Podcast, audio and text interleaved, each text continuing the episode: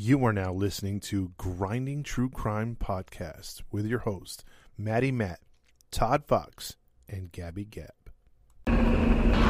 Police have identified more victims and plan on more than just the four murder charges filed today. confirm earlier reports of The cannibalism. building was a scene of ghoulish A slaughter. large kettle on the stove which held boiled body parts. Identified more victims and Killed even more. plan on more than just the four murder charges filed today. Had sex with some of his victims before he killed them, and that he was also a necrophiliac. hey, hey! hey! Welcome into another episode of the Crime Podcast with your host, Maddie Matt, along with Todd Fox. but they will be. Gab, Gab. That's right. But before we get into our show, of course, we gotta let you guys know where you can find us. You can find us on Facebook, Instagram, and YouTube. Just type in Grinding True Crime, uh, and there you can follow our page, like our page, leave a comment on our page, and we'll get back to you as soon as possible. One of the three will. Uh, if you want to listen to us on your podcast stream, you can always listen to us on Podbean, sorry, Spotify, Anchor, iTunes, Pandora, and Podvine. Uh, and um, if you're outside of the U.S., you can continue to listen to us on Radio Public, Breaker, Pocket Cast, and Podchaser. And if you'd like to support what we do, we have a Patreon account exclusively on Podbean. So if you would like to uh, show support for our show, you can always leave a donation on our Patreon account on Podbean.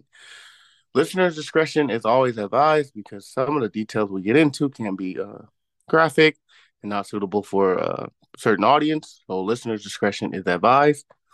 And uh, we will announce uh, when we'll be going live for the month of July. Once again, June, we uh, will cancel the month of June due to uh, circumstances in our life. But July, we are looking forward to starting a live uh, once again, and um, we're looking forward to uh, lives per month. So stay tuned for that. We will announce that pretty soon. So just uh, we thank you for your patience. Okay. With all that being said, Gabby Gab has the floor, and she's got an interesting story for us today. So, Gabby, you got it. Oh, yes, I have a very infuriating story. It seems like all of them have been lately, right? Yes. Yes, it's sad. This one is more infuriating because, well, you'll find out why. Uh-oh. Uh, we're going to talk about a female this time. Ooh. Her name, I don't know if you guys have heard it before. Her name is Manling Tsang Williams. Yeah, no. Uh, I'm with Matt on that. I'm with Matt on that one. Stop it. I've not heard of that one before. Okay, well, Man Ling was a girl born in 1979. Her nickname was Ling. Her Makes and her sense. family, her and her family were from Taiwan. Ah, Oh Stop, dear stop, Lord! What? Don't start. well, I just, I just said, Todd. ah. Stop it. Jeez. you guys read into things too much. right, we do. Okay, well, anyway, she was known at like as she grew up, she was known to have some type of disabilities, and academically, she struggled a lot in school. Mm. Okay. She actually was an unwanted child in her family. Oh, wow. She was considered an accident, and her mother almost aborted her. So she, Oh, wow. they had made the decision to not have her. I don't know what happened that they decided to have her after all. You know, this is like the I'd say the fourth one that either the parents wanted to terminate the pregnancy or they wanted to kill the kid when it was born. Mm. So depending on where you go with this story, Gabby, maybe the parents might have been right. I don't know. It's too early to tell in the story. I guess we'll find out. so they never wanted her, and they clearly showed it with, you know, the way that they treated her. She suffered a lot of verbal and physical abuse. Mm. And when she was little, she struggled to make friends. Th- This is how sad it was to the point where that she decided she would steal money from her mom's purse so that she could buy her friends. What? Wait, what? Yes. She Mm. stole money from her mom so she could buy her friends. Because, I mean, on her own, just no matter how much she tried, she could not make friends on her own. I mean, I guess you got to do what you got to do. Well, I'm guessing, in my opinion, she was very socially awkward, and that's probably why.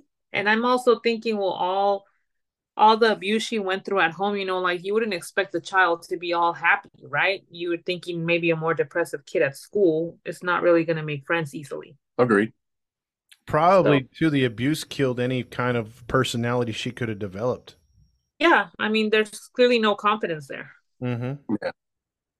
So the results of that turned out to be very embarrassing though, because when her mom found out that she had stolen the money, she actually went to the school and it turned out to be a very embarrassing public scolding that she gave her. Mm-hmm. It was so bad that CPS was involved. Jeez.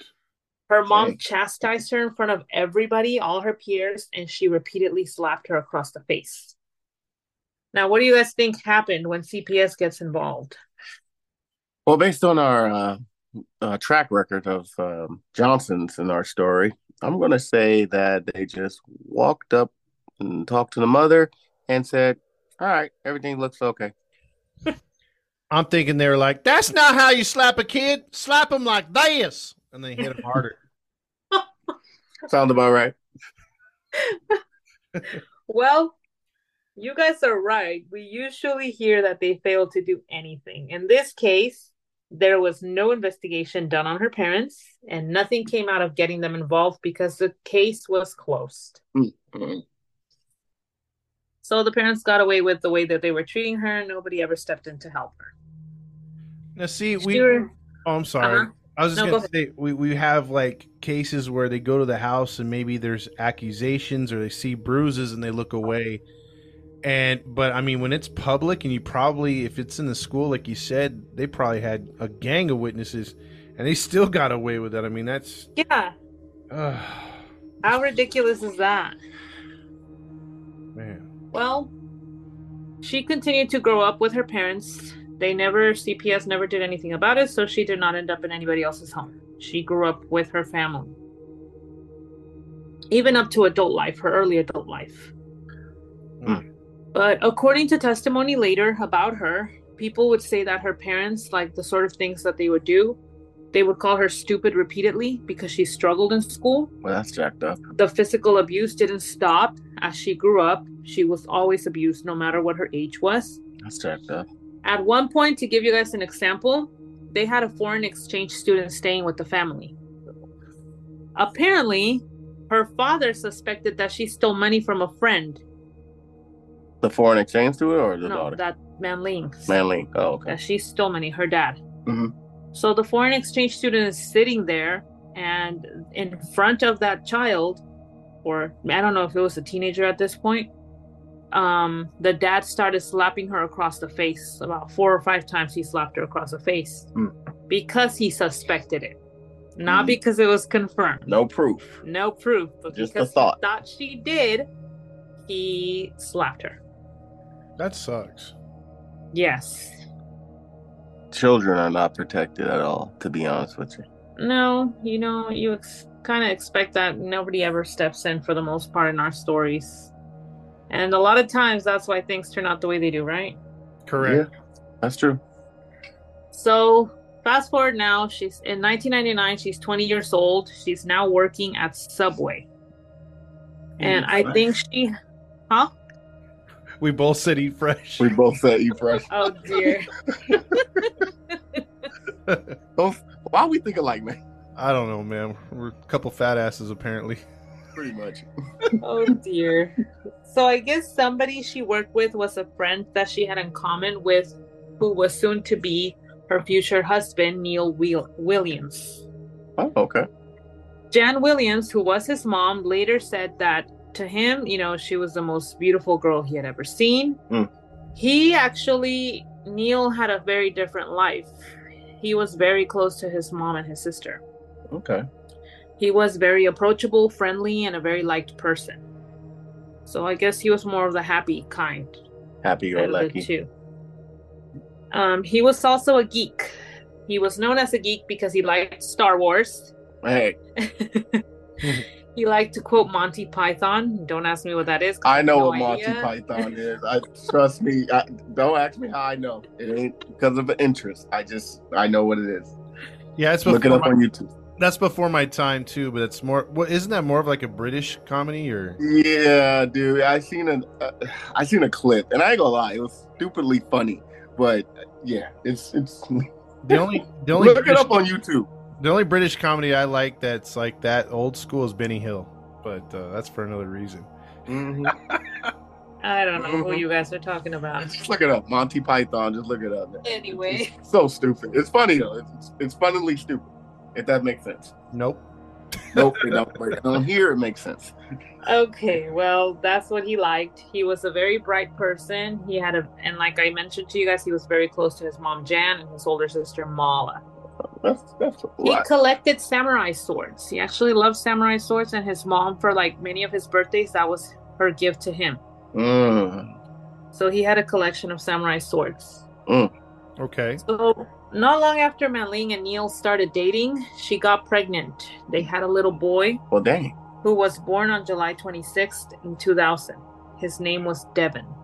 Oh, dang. According to his mom Jan, um, the grandma, he was very sociable. He was silly, a very tolerant boy, and he actually would talk at a very early age that he wanted to study monkeys when he grew up and go to the Whittier University, where it's where his grandmother actually worked.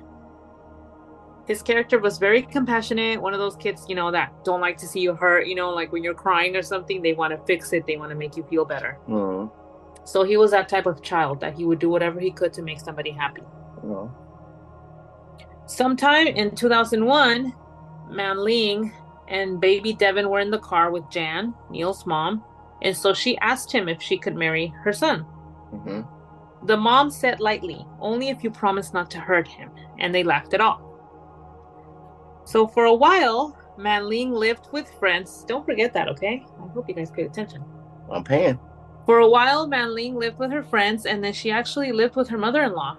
Because, as you can imagine, when her parents found out that she was pregnant out of wedlock, that relationship was already bad enough. It worsened, of course. Traditional, more likely. Booted her mm-hmm. out. Yep.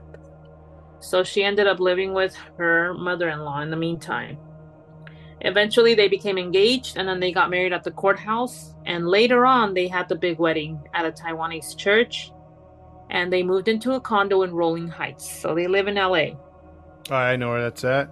That's the nice parts of LA, right? Kind of. Kinda. Depends on the section you're in. Yeah. I guess everything has good and bad. So that's where they lived their family life. They were in a cozy, safe neighborhood. They had friendly neighbors. Everything at the start of the marriage just seemed perfect, right? They were getting everything they wanted. Mm-hmm. In the fall of 2003, they had their second son, who they named Ian. And he was a complete opposite of Devon. He was more lively, active. He was more of the risk taker. Like he would make ladders out of chairs, he climbed them, he would destroy whatever his brother built.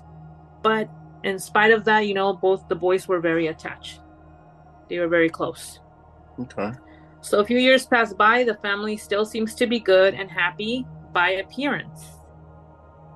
At the time, Manling was a waitress at Marie Callender's, and near Neal worked at Disneyland actually. So she was doing so good at Marie Callender's because she has a very flirtatious attitude. Mm. She would be super friendly, you know, with Oh. the customers to make sure that she would get higher tips. Okay.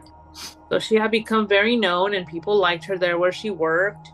So they actually ended up, they were living off of her tips.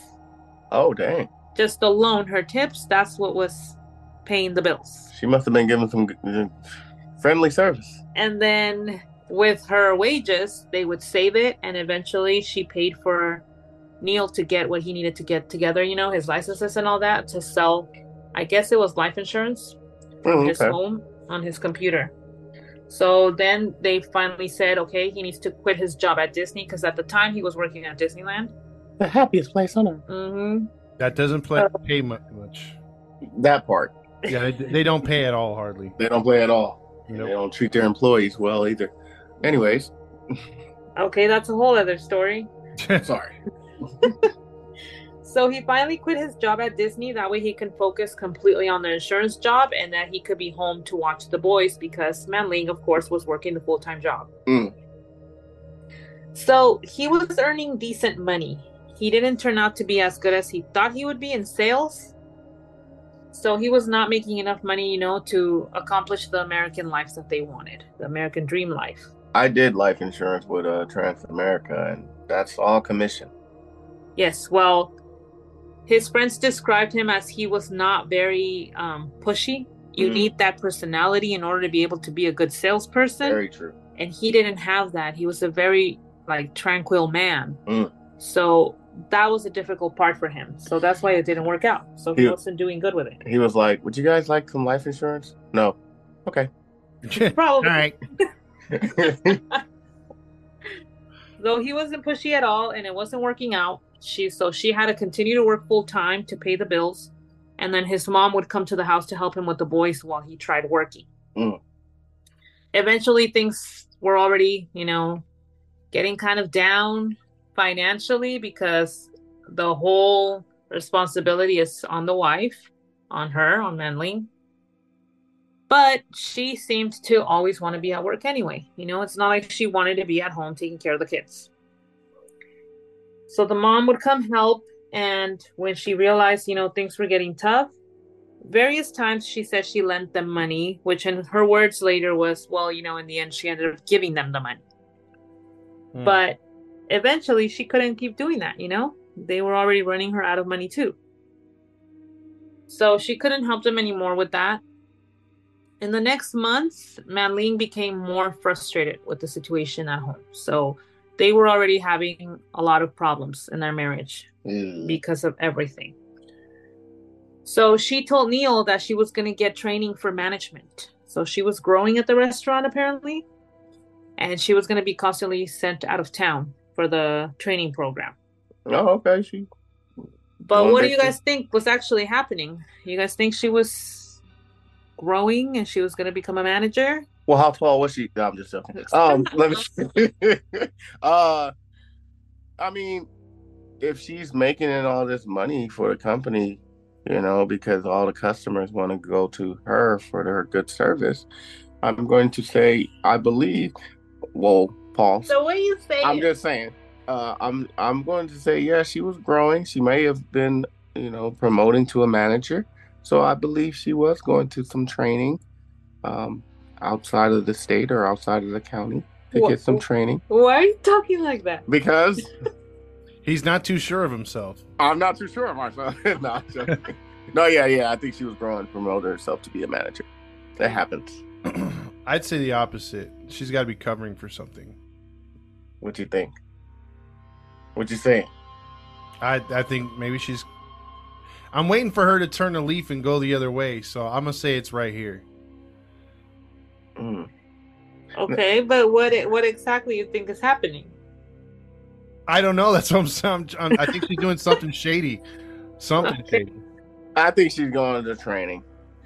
All right. Well, she told him she was getting the training. The truth is that she had re- reconnected with an old friend Mm, named John Gregory through Mm. MySpace. Oh wow, good old MySpace. good old Tom. Yep. So she was actually having an affair. Oh, I told you it was shady. dang it, Todd. well, you didn't say that specifically. Todd wasn't specific, so he gets half of it. ah. Damn it. Was it shady? Yes, she was being shady. All right. Well, he was. Yeah, he's right. Well, I mean, she was still growing, I guess. So this guy turned out grow. to be the guy that she had a crush on all through school and high school. Uh-oh. So she was always infatuated with this guy. Mm. But almost immediately after they started having the affair, he started pressuring her to divorce Neal. Really? He actually ended the affair because she was still married to Neal and she he told her that they could get back together once she finally ended the marriage. He's like, "Hey, girl, we're cheating, and that's wrong. But I have morals. You need to leave him." Right? So of course she was disappointed and at that point she was so involved with him and working that she was finally like at a point at a brink of being tired of just being a wife and a mother, and she just she even felt she was distant from her kids. Ooh, uh, this don't sound too good. Yeah, think. Mm-mm. So she was uh she was uh putting the wanker in place of her kids, basically. Well, yeah, pretty much of her whole family. Like she was working a lot, you know, still making the money, but like the time aside of that was spent with the lover. I mean, Remember- she was growing. Them Marie Callender's pies, man, I'm telling you, they're they're pretty good. I'm just saying, if you guys are out of state, you know they don't have too many of them left, but uh, they're mostly California. My ex used to work there. That's why I was like, which one did she work at? He said Rowland Heights. oh, okay. Oh God. because she she's been working. Well, my ex, well, the baby mama, uh, was. Uh, It's weird hearing you say that. yeah, no kidding, right? It's Uh, weird hearing a white person say "baby mama." the the baby mama. no, she started working there uh, around that time, around 2001. That's why I was like, hmm. Wow, she's been there long then. Dang. She's been there long time. You know what, time? So you guys have a tired wife and mother. Her life at home is no longer what she wants. Okay, it's not what she signed up for. Uh, What do you guys think is going through her mind? I don't like what I think is going through her mind because it sounds like she's just going to say F it and just somehow, some way get rid of her burdens that's causing her to stay away from the life she wants. What do you think, Todd? I think she's having one of those midlife crises, even though she's not midlife, and she's like, I missed out on a lot. Uh, I hate my kids. I hate my life. I want to branch out. I want to be young and crazy. Okay. Well, I mean, yes, you're right in part. That's what she wants. Who's right? Well, both of you. Ooh. Oh. Bro, ooh. Ooh. Ooh. Got one? we got one together. Yeah. But before we get there, I'm going to tell you starting June 2007, this is what was very weird to the friends, okay? She's beginning to tell her friends that she keeps having dreams that Neal is going to hurt her and the boys. Oh, No. Her dreams were supposedly very vivid, and in the dreams, Neil would smother her children and then kill himself. uh, mm, Nobody made much of her comments. They did think that this was disturbing and unfortunate, but they would already hear them yelling and argue in the neighborhood. So at that time, everybody was pretty much aware that they were having marital problems, but they didn't think she was at risk of anything, that Neal was actually going to go through with what her dreams were. Okay? oh boy. Okay. So, according to neighbors, their arguments were so bad, everybody could hear them screaming. They resulted in profanity toward one another and slamming doors. So, that was beginning to be their reputation now. Now they were no longer this happy couple, you know, that by appearance everything was perfect. Now everybody could see right through it. Mm. So, her frustrations with her husband were that he was home with the kids. And she would get mad that she'd show up, she's working all day, and the house would not be clean. Like he wouldn't do anything in the home. That would be frustrating. Yeah. I mean, their house was so messy, it was full of piles of trash and clothing, loads of unwashed dishes, and the kitchen counters were full of trash. A couple of lightsabers around somewhere. Yeah, what? Oh, you know, jump nothing. I just got that Star Wars. Jeez. What? nothing. Oh my god, now I'm curious. You said he's a nerd. He's a Star Wars fan, so I said he probably has a couple of lightsabers lying around the place. So Dear. too late.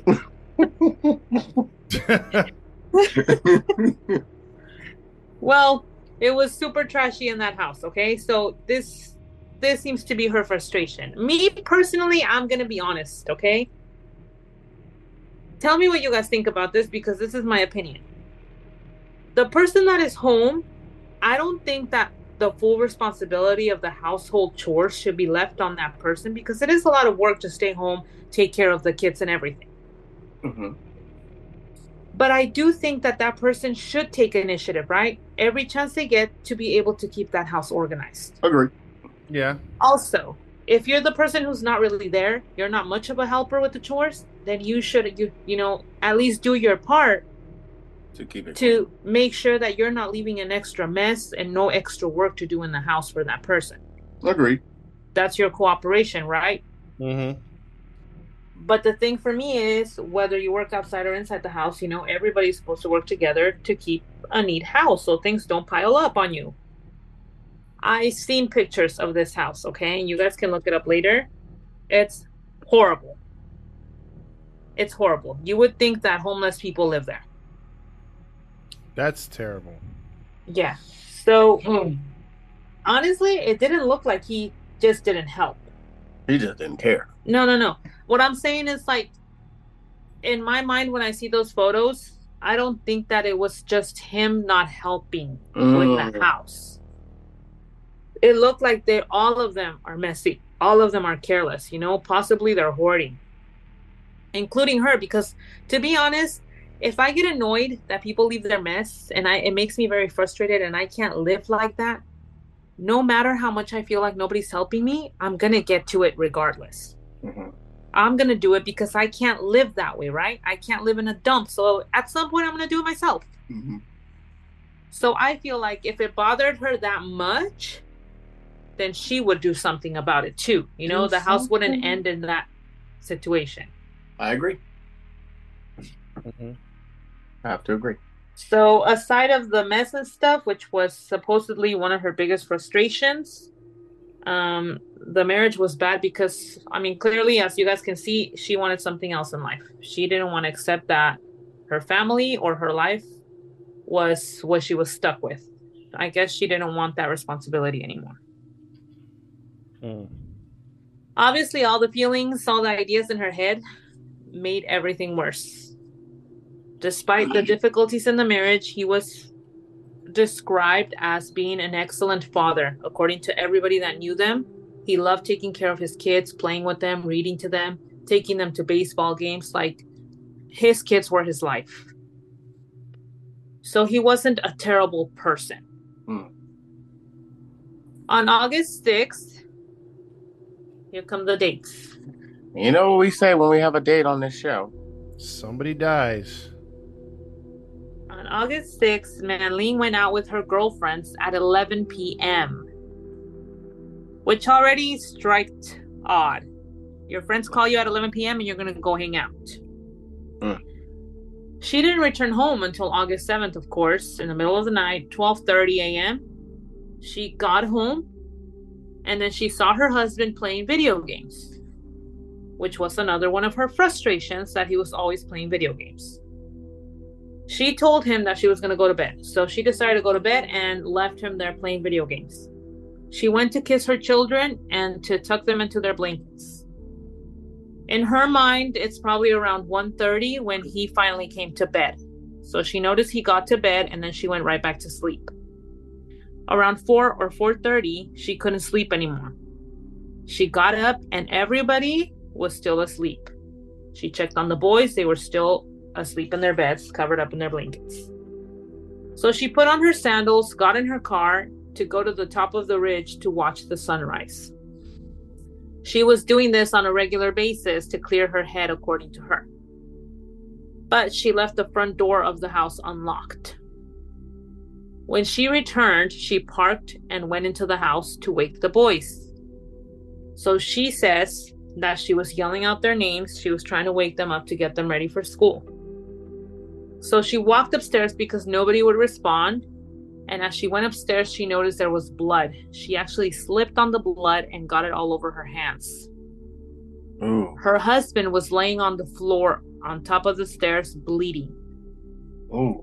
So she ran out in a panic, screaming for help to the neighbors. Mm. What do you guys think so far? I think she's kind of responsible for this. Yeah, I mean, according to what you said, she left the door wide open and left in the middle of the night. So, Could have been a hitman. Could have been a setup. Could have been. It just seems too coincidental. So Yeah, you guys is responsible. I think she has something to do with it. I think so. Well, police come to investigate the scene. They actually found the boys were also dead, Ah, her dang. children. Really? They took her to the police department for her safety because, in everybody's mind, she left. She wasn't there, but left the door unlocked. Somebody came in, possibly to try to rob the place or something, and killed her husband and her children. God. She was in so much shock that they took her when they were interviewing her. That was her account of everything, okay? That she had come home or whatever. But the reality is that not long after, they would find out that things didn't make sense and she would be arrested. Oh. She would be their prime suspect for what happened. Oh. So what did she, do to? gi- Yeah, what did she do to give it away? Uh, let me let me get to that. Okay. So on August 7th, 2007, she actually smothered her two sons with a pillow in their bunk bed. Mm. And she got one of the samurai swords her husband had and slashed him to death with it. God. Oh, dude. Jesus. In regard to the children, Ian, the baby, was in the bottom bunk with a teddy bear blanket, and Devon was in the top bunk under a SpongeBob blanket. Her husband, Neal, who was at the time 27 years old, the same age as her, Devon was seven, and Ian was three. The autopsy results would show that the boys had died within two hours after eating their last meal, Oh man. which was pineapple pizza delivered to the home at 8:20 p.m. Hmm. So you would think by 10:20 she had already killed her children. Wait, didn't she leave at eleven? According to her, she left at 11. That means that if the husband was still alive downstairs, she had already killed the kids upstairs. You sneaky son. Oh wow. Computer records later showed that after she smothered them, she left the boys dead in their beds and checked her boyfriend's MySpace page. Then she went out with friends to dinner to TGIF, so she actually did go out with her friends. She's lying. hmm A friend who was at the dinner later testified that she actually was behaving normally and she spoke lovingly of her children. This Knowing, is after she had already knowing killed she already killed them. Four days prior to the killings on August 3rd, she had sent her lover a single red rose with the message thinking of you. She signed it as being from a secret admirer. Hmm. So when she returned home from her little get together with her friends, he was asleep in the bed. So he wasn't playing video games like she said. She got the katana sword that was given to him by his mother. The knife had a 10 inch handle and a 20 inch blade. God, Yeah, Okay, imagine that thing. that's going through. And it was incredibly sharp. She. He was asleep, and she actually started by stabbing him right through the chest. Oh, Neal didn't die in the bed, though, because he got up trying to run away. The autopsy report showed that his hands were mangled as he was trying to fend off the attack, and he had a giant X slashed on his torso. Oh, He lost the tips of two fingers, broke several other fingers attempting to defend himself. He had 22 wounds on his hands alone, oh. and he only made it as far as at the top of the stairs, which was pretty close to their bedroom. The katana was found near his body. How many. How gruesome do you think this woman is? How many times do you think she's lashed this man? Well, he already had 20 something wounds on his hand. So I'm going to say probably another 20 wounds, about 50. 50.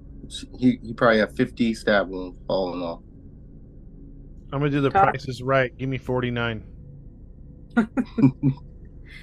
This poor man was lashed 97 times. Good God. Yo, that's overkill. Yeah, imagine how she left him He, yeah. with a freaking katana sword. He was carved Jesus. up.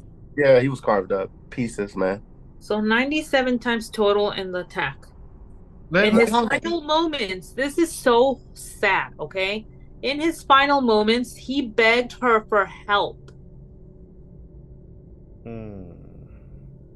And at that moment, when he was begging her to get him help, because he already saw her, he already knew it was her, she gave him the final slash to kill him. Mm. He suffered a fatal wound when he was initially stabbed through the heart, damaging his right vent- ventricle and his aorta, which takes blood to the brain. That was actually the first strike. Oh, that was the first strike. So, yeah, the first strike is what actually killed him. Mm. But he was But he was trying still- to fend it off. He was still trying to run away and get suffering. help. It wasn't immediate. The autopsy results showed that both of his lungs were punctured and filled with blood. In addition, he suffered a wound through the back that went through and through and departed his body via his neck, Oh, damaging the thyroid gland in the process. oh, And one of the most damaging wounds was it went through his small intestine also. In addition, a chopping type of wound was located on the back of his neck that fractured his skull and caused bleeding in the brain. yo, she she was possessed. You can imagine his mom ended up having recurrent and horrible nightmares of his his hands were nearly severed I'm surprised it wasn't. And she the mom learned this in the trial That's can you imagine his his hands almost severed Yeah, I mean, I you can imagine that kind of thing because the defense wounds and her coming up and down with the blades. That's the only thing that he could possibly catch. You know, I mean, maybe with nothing there to grab to try to stop that. I mean, again, he was he it was probably a mess to look at by investigators or police. I mean, because right away, my if if I'm putting my police hat hat on and I'm not being a Johnson. I'm realizing right away that's a crime of passion. I mean, uh, no one's going to break into the house and, and stab the dude 90 times. They'll stab him Yep. a couple times to kill him, but that's just like Maddie said. That's freaking overkill. Yep. yeah That's hatred. Yeah, I'm with you on that one, Detective Todd. Ain't no robber gonna waste their time because a robber going they're going in and going out as quick as possible. 97 time, you're you're staying there for a long time, and that's just rage that's just and rage, and that's minutes. You know. I gotta say something too. Like, you know, just you know, hearing Gabby describe the the young boys, you know, in their in their beds and everything. I I think as a detective, if I'm on that crime scene, as bloody as she described Neal being tore up the way he was, I think I would have been taken aback more by the the boys looking like as if they're sleeping. Yep. But, you, but but if you've ever seen a, a dead child, it doesn't. You know, they don't look like they're just sleeping. I mean, you could tell they've passed, and oh, uh, that's something I don't want to remember. I've seen an open casket on a child, and mm-mm. I think that Yeah. that's affect me more than a bloody gruesome scene. I don't know why. Dang. Dang. because it's children It's children. You know, anything involving children is is more, you know, touching. You know, when it comes to that, it affects us more. Well, the deputy that actually discovered him, he testified and he said that he nearly fell when he stepped over him because there was so much blood that it has saturated the carpet around him. Oh, dang. Oh, you probably bled out Oh, yeah. Oh, like all of it. So immediately following the murder, she te- she typed a fake suicide note on Neal's behalf Yeah. to go with her story that she kept telling her friends that she had these recurring dreams that he was gonna smother the kids to death and kill himself. Yeah. So you Uh-huh. already know how long she had been planning this for. So let me get this straight. I'm going to stab myself 97 times Yeah. and say, "Come on now, Yeah. come, stop it." I mean, first you're gonna slice your tips of the fingers Yep. off, and Therefore, you can't hold the uh, katana no more. But Yeah. go ahead, Todd. Yeah, then you're then you're gonna. I mean, I could maybe see that being anywhere possible. I know it sounds stupid, but you're like, what do you mean, Todd? Well, I think if you know, like in Star Wars, since he was a Star Wars fan, you know how Mhm. like they're able to like use the Force to make the lightsaber do Absolutely. chop stuff up by itself. I mean, that'd be the only way for that to happen. He's just like, okay, I'm going to use the force to kill myself. You know, because there's no way. I mean, I could see if he st- he runs it through his his stomach like they did in ancient Japan when they say, hey, you know, kill yourself. I forget what it's called in Oh, Japan. honorable, uh, honorable. Um, like it's like uh, instead of dying by the enemy, they'd rather just take themselves out. Yeah, yeah. You just do a forcible suicide with a katana blade. Yeah. You just run it through your stomach. I could see if there's something like that, but no. I mean, like Gabby said, ninety some odd times. No, there's no. Yeah, yeah. Stop it. Yeah. So, I can't believe she wrote the note Yeah. to go along with. it. She's that like It stupid. stated that What he the- had killed his children and then himself. It stated that Neal was having an affair and hinted at killing the children before committing suicide. So that's why the detectives automatically suspected Hold on, let me. Oh, I'm sorry. I, that just pissed me off. Okay, I'm sorry. It said, "Please forgive me for being a coward and not being there for you." Oh Lord. That's what she wrote under the guise of Neal's voice. Oh Lord. I can't. She posted the note on MySpace. And then she disposed of all of her bloody clothing in a dumpster quite a distance from their home. hmm They were later recovered and were confirmed to have his blood on them. Oh, mm. She returned home and ran outside screaming to the neighbors at 7:30 a.m. that somebody had killed her family. Oh, jeez. Several neighbors ran to assist and after speaking to her, they went into the house before the police arrived, not understanding what they would find. In court, one of the neighbors described seeing Neal at the stop at the top of the stairs and he said, I see Neal laying there, stabbed up. I looked into his eyes and blood was just dripping and dripping. Oh, The same neighbor was the one that found the little boys and described through tears on the stand. I shook the little blanket, but there was no movement, nothing, no movement. yeah, yeah. Mm-mm. Her account, as you guys already know, this is how they find out. Very shortly, it became contradictory. Upon calling her neighbors at 7:30 with her screaming, she had told them that she went out for Red Bull and cigarettes, and when she returned, she found them dead. Mhm. Then she told the investigators that she had gone for a drive because she couldn't sleep. Mm. Later, she stated that she'd gone grocery shopping at 4:30 in the morning. Hey man, sometimes you need a milk run. Well, you know what's know. worse than that? You ever you ever smell someone's breath that's had a cigarette and Red Bull at the same time? Oof. I- I'm s- I'm sure it's horrid. P U. Okay, well, Right. she said she went grocery shopping. Although what what she was wearing was boxer shorts, she smelled like alcohol, and she was barefoot when the neighbors saw her. Oh so that clearly suggested that recently she actually hadn't gone anywhere. Well, I can understand the barefoot. What do you mean? A lot of Asian cultures take their shoes off before entering their house. So I Yeah, can but- understand. But they put Barefoot. it back on when they leave, though. That is true. When Neal's mother heard the news, she got a ride to the sheriff's station right away and she met with Manling's parents there. They hugged and cried and they waited for the news. Hmm. They waited for her to come out after the interview with the police, but she was never released. Because soon the realizations began to set in that it was her who killed her family. For several hours while being interviewed, um, she actually acted like she was sad, like she had grief and bewilderment, like she Oh, was in shock on camera. She said things like, Does anyone know if my husband is okay? I want my babies. Please let them be okay. I saw the video and she's actually rocking herself in there saying, You have to pull through. He has to pull through. You have to. You have to pull through. Is she this." crazy? like she was talking about her husband she was trying to show that she was concerned and in shock and and he she needed him to survive this Mm-mm. She playing a role. Hmm. but investigators found a bloody cigarette in her car a bloody cigarette box i'm sorry Mm. And when they confronted her with that that's when they like already knew it was her. That's when she finally decided to confess. Because there was no way out of that. Clearly she killed her family grabbed her cigarettes got in her car went for whatever the heck sunrise and came back. There was already his blood on her cigarette box. What do you say to men off of their wing? What would you say to a woman?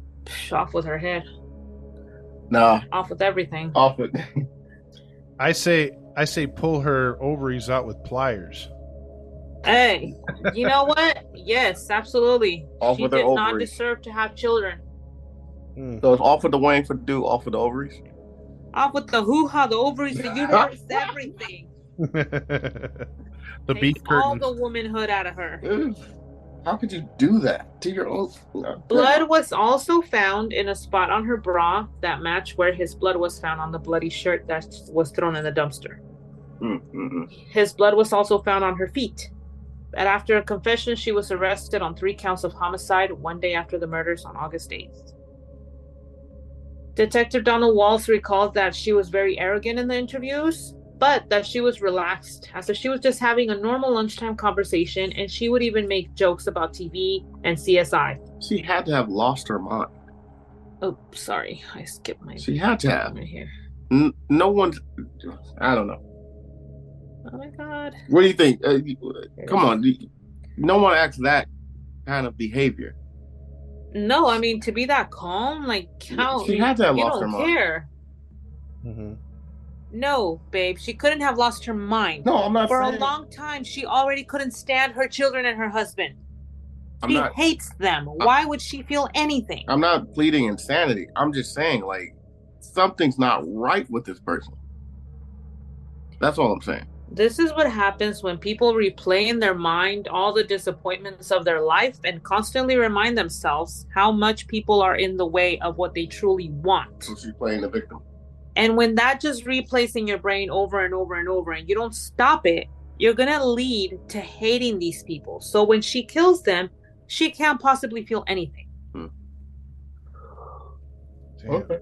She's gone too far in hating them and them being a drag in her life that she can't feel anything. I don't think it's because something went wrong. No, it's because she hated her life that much. Hmm. The Williams neighbors in the block of where they live, it's the 18, 18, oh my God, 18200 block of Camino Bello in Rowland Heights. I don't know anybody that lives there, but if you recognize it, that's where they lived. They were shocked and horrified, you know, when they were spreading the crime scene tape and everything. Everybody was afraid, you know, that the whole family actually was killed or something, including for her. Sadly, everybody was worried about her. Mm. Screw her. Yeah, forget her, dude. Yes. So she stated in her confession originally that he had passed out drunk during the night of the killings. But toxology reported that he did not have any drugs or alcohol in his system. He was sober when he died. After her arrest, it did take more than a year for the first preliminary hearing to take place because there kept being delays and postponements. You can imagine, you know, the the family wants justice, you know, and it's just torture to go through time waiting for something to come out of this or for justice to be served. Oh, I bet. His mom and his sister were very open with the reporters throughout the whole process.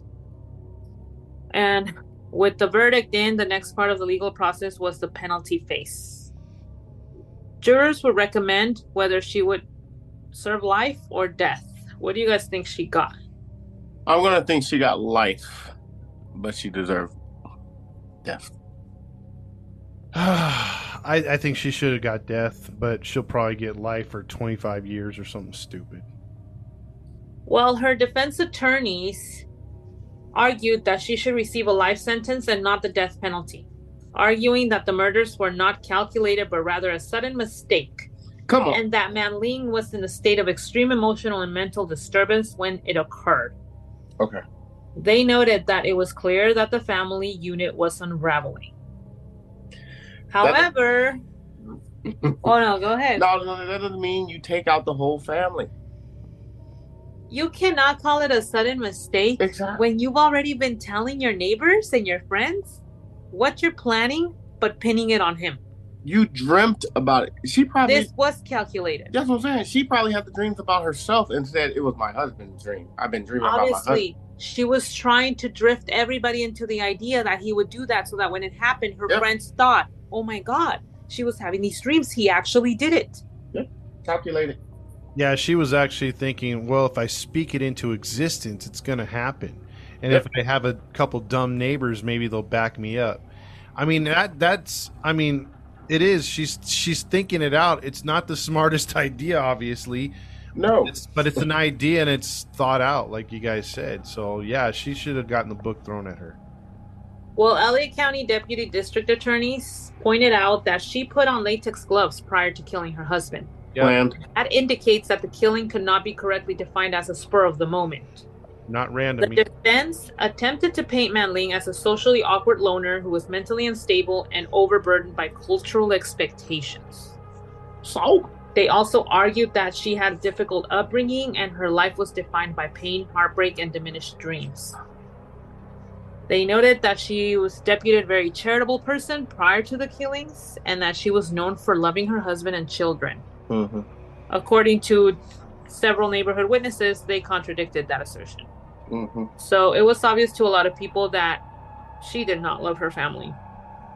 They also argued that she had no history of violence. But additional witnesses contradicted the picture. One of her neighbors indicated that she rarely would say hello. And if she did, that was all they would get from her. She would just stand outside her house smoking and smoking. That's what that's how they described her. Hmm. The defense focused almost completely on her upbringing and the abuse that she experienced at the hands of her mother and her father.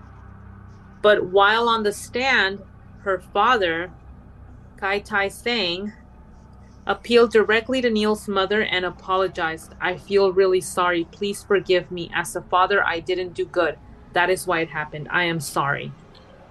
I mean, So the dad did feel some responsibility for the type of father he was to her and feeling that, yeah, maybe her upbringing made her crazy. and I commend him for that, but I mean, really, you know, that's on that's nice of him to apologize, but she's the monster, you know. No matter how hard your life was as a child, you don't commit murder, especially to your You don't take it out on your exactly children. your children, your loved one, anybody really. I mean, I, you know, I'm not going to say I understand her hatred toward her husband. No. I understand people getting so exasperated and frustrated with each other of not Yeah. wanting to be with each other. I get that.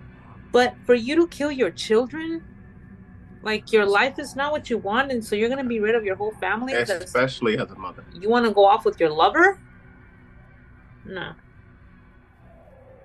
Her hmm. actually, her lover did testify in court. Good for him.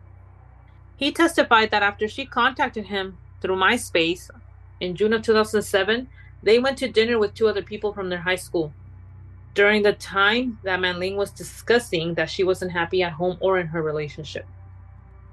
She went to see him in Santa Barbara for a weekend and they had the affair. According to his testimony, he ended the affair a few days later. He said that she seemed normal throughout the affair and also upon the breakup. Originally, he actually denied that he had an affair with her, but later on, he finally decided to complain. He said, I felt really uncomfortable and slightly responsible that I contributed to her emotional state. Her friend Melanie Ramirez also testified about her emotional state. What happened? Oh, okay. Sorry. Sorry for that. She also testified that her emotional state, you know, according to a conversation they had, that she felt forced into the marriage because she became pregnant. Mm. Another friend, Jacqueline.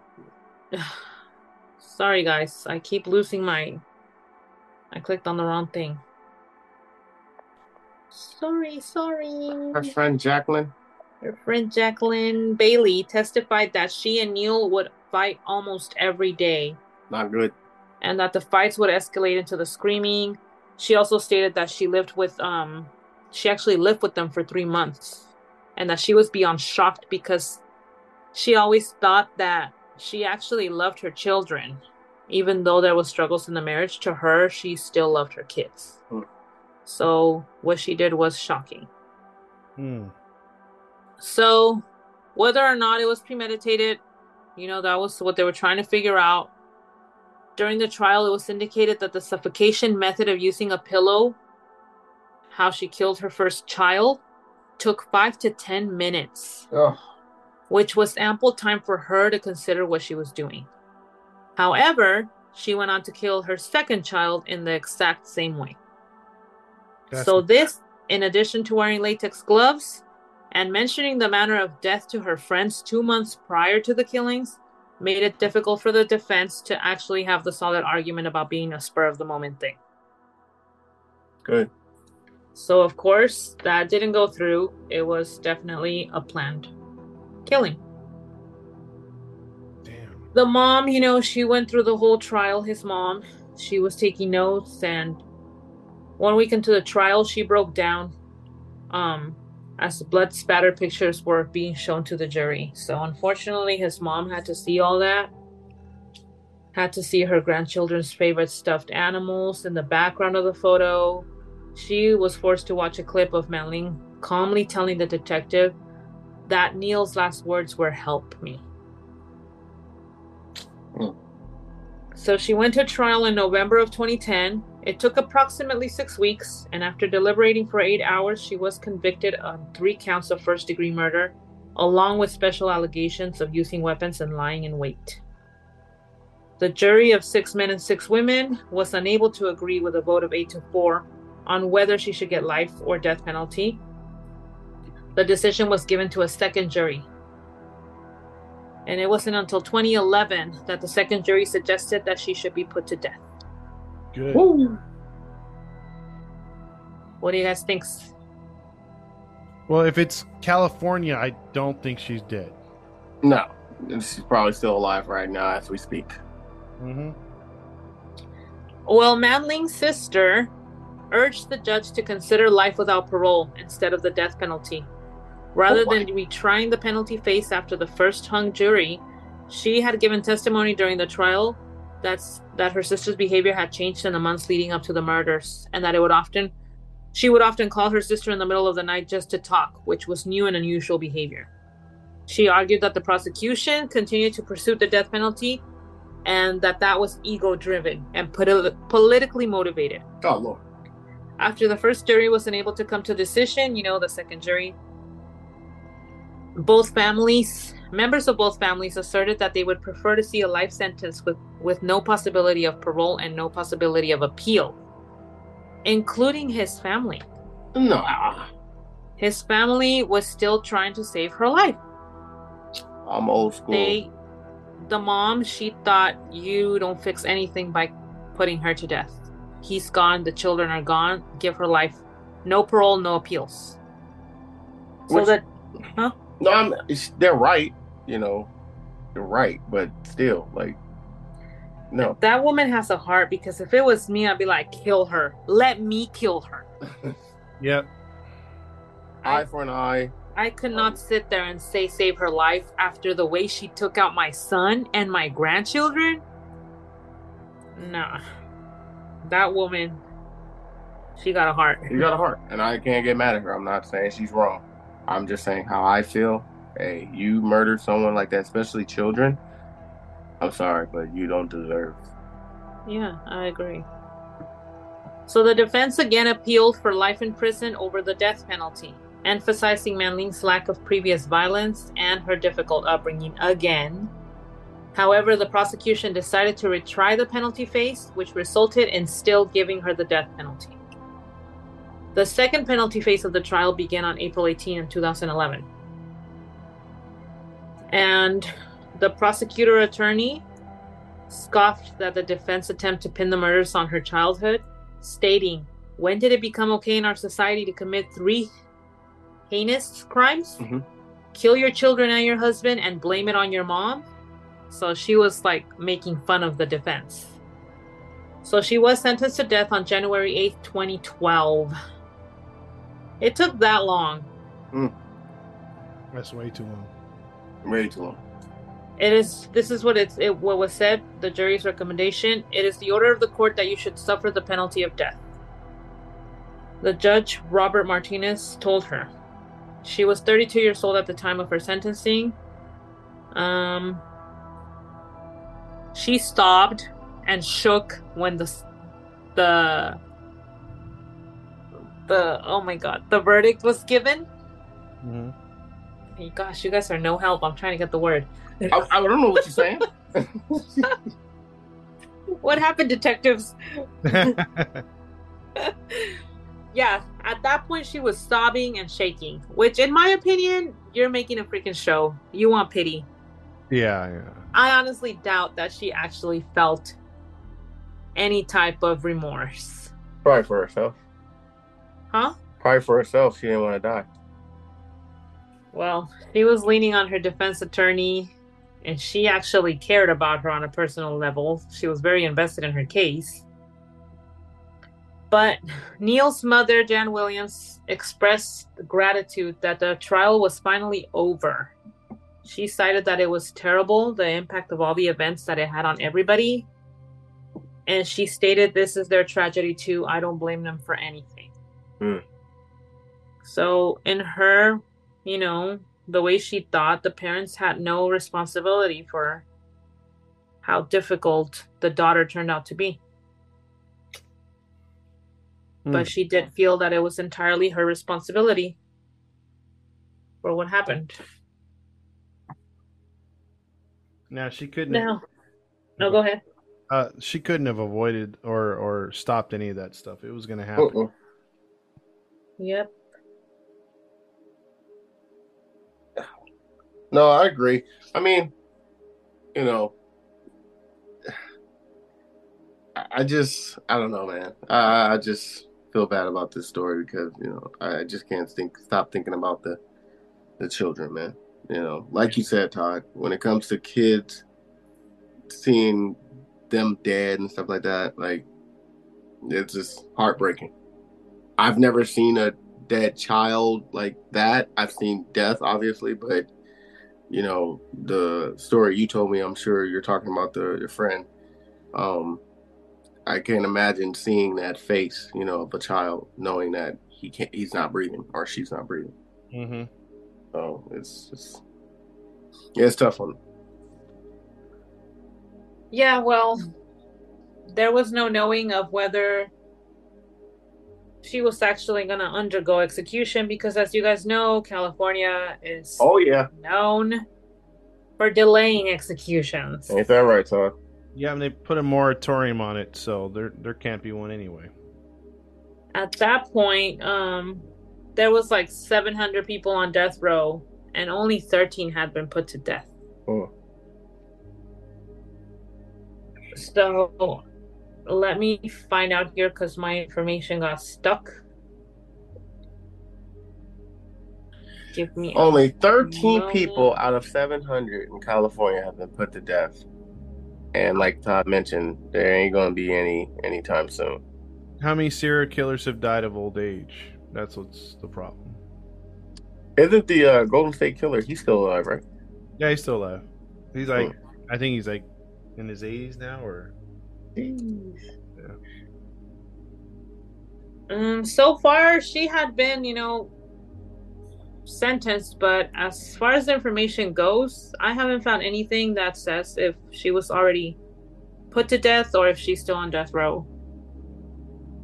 More likely, like Todd said, he's probably still alive. I mean, I would think so. Because, yeah, like you guys said, when the laws were changed, that was taken out, right? Yeah. Yeah. Wow.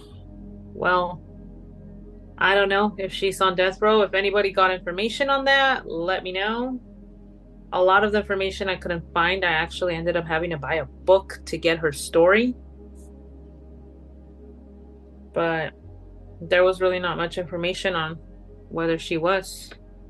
All that you find is that she was sentenced to death in 2012. I, I doubt I doubt she's been put to death because usually you you can in California you could delay up to about fifteen to twenty years. Number one, and then number two, they put a moratorium on it with a new governor. So And what's that governor name? new scum. Stop it. well, as far as we know, she's still alive. Probably, you know, chilling. Well, the way it sounds, it doesn't feel like she cares too much about losing her kids, let alone Neal. You know, it was that's the thing that should, should haunt her every night, but I doubt it does. She's probably thinking about her her lover's Wang more than she's. That's what I was thinking. She's probably more sad that she's not with her lover. Yep. But you know, I'm glad this guy actually testified on her case. Yeah. As he should, man. Shoot, you know, what she did was horrible. I agree. So that sucks, man. I feel bad for Neal, Ian, and Devon. Yep. So Sad. Yep. That's the story of Manling Williams. Manling. Well, thank you, Gabby Gap, for breaking down that story for us today.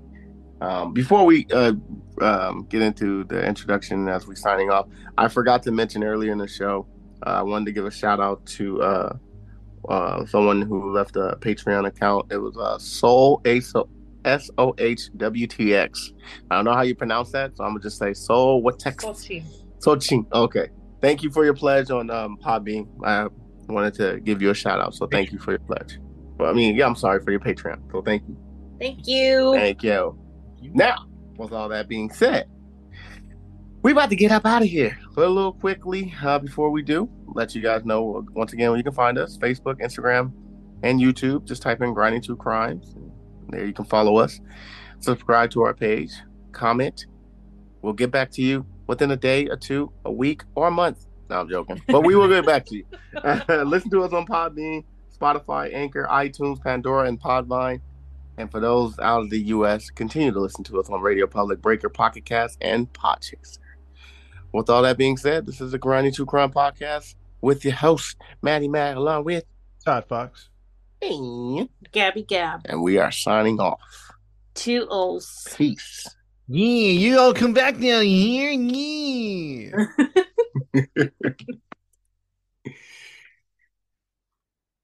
Come back.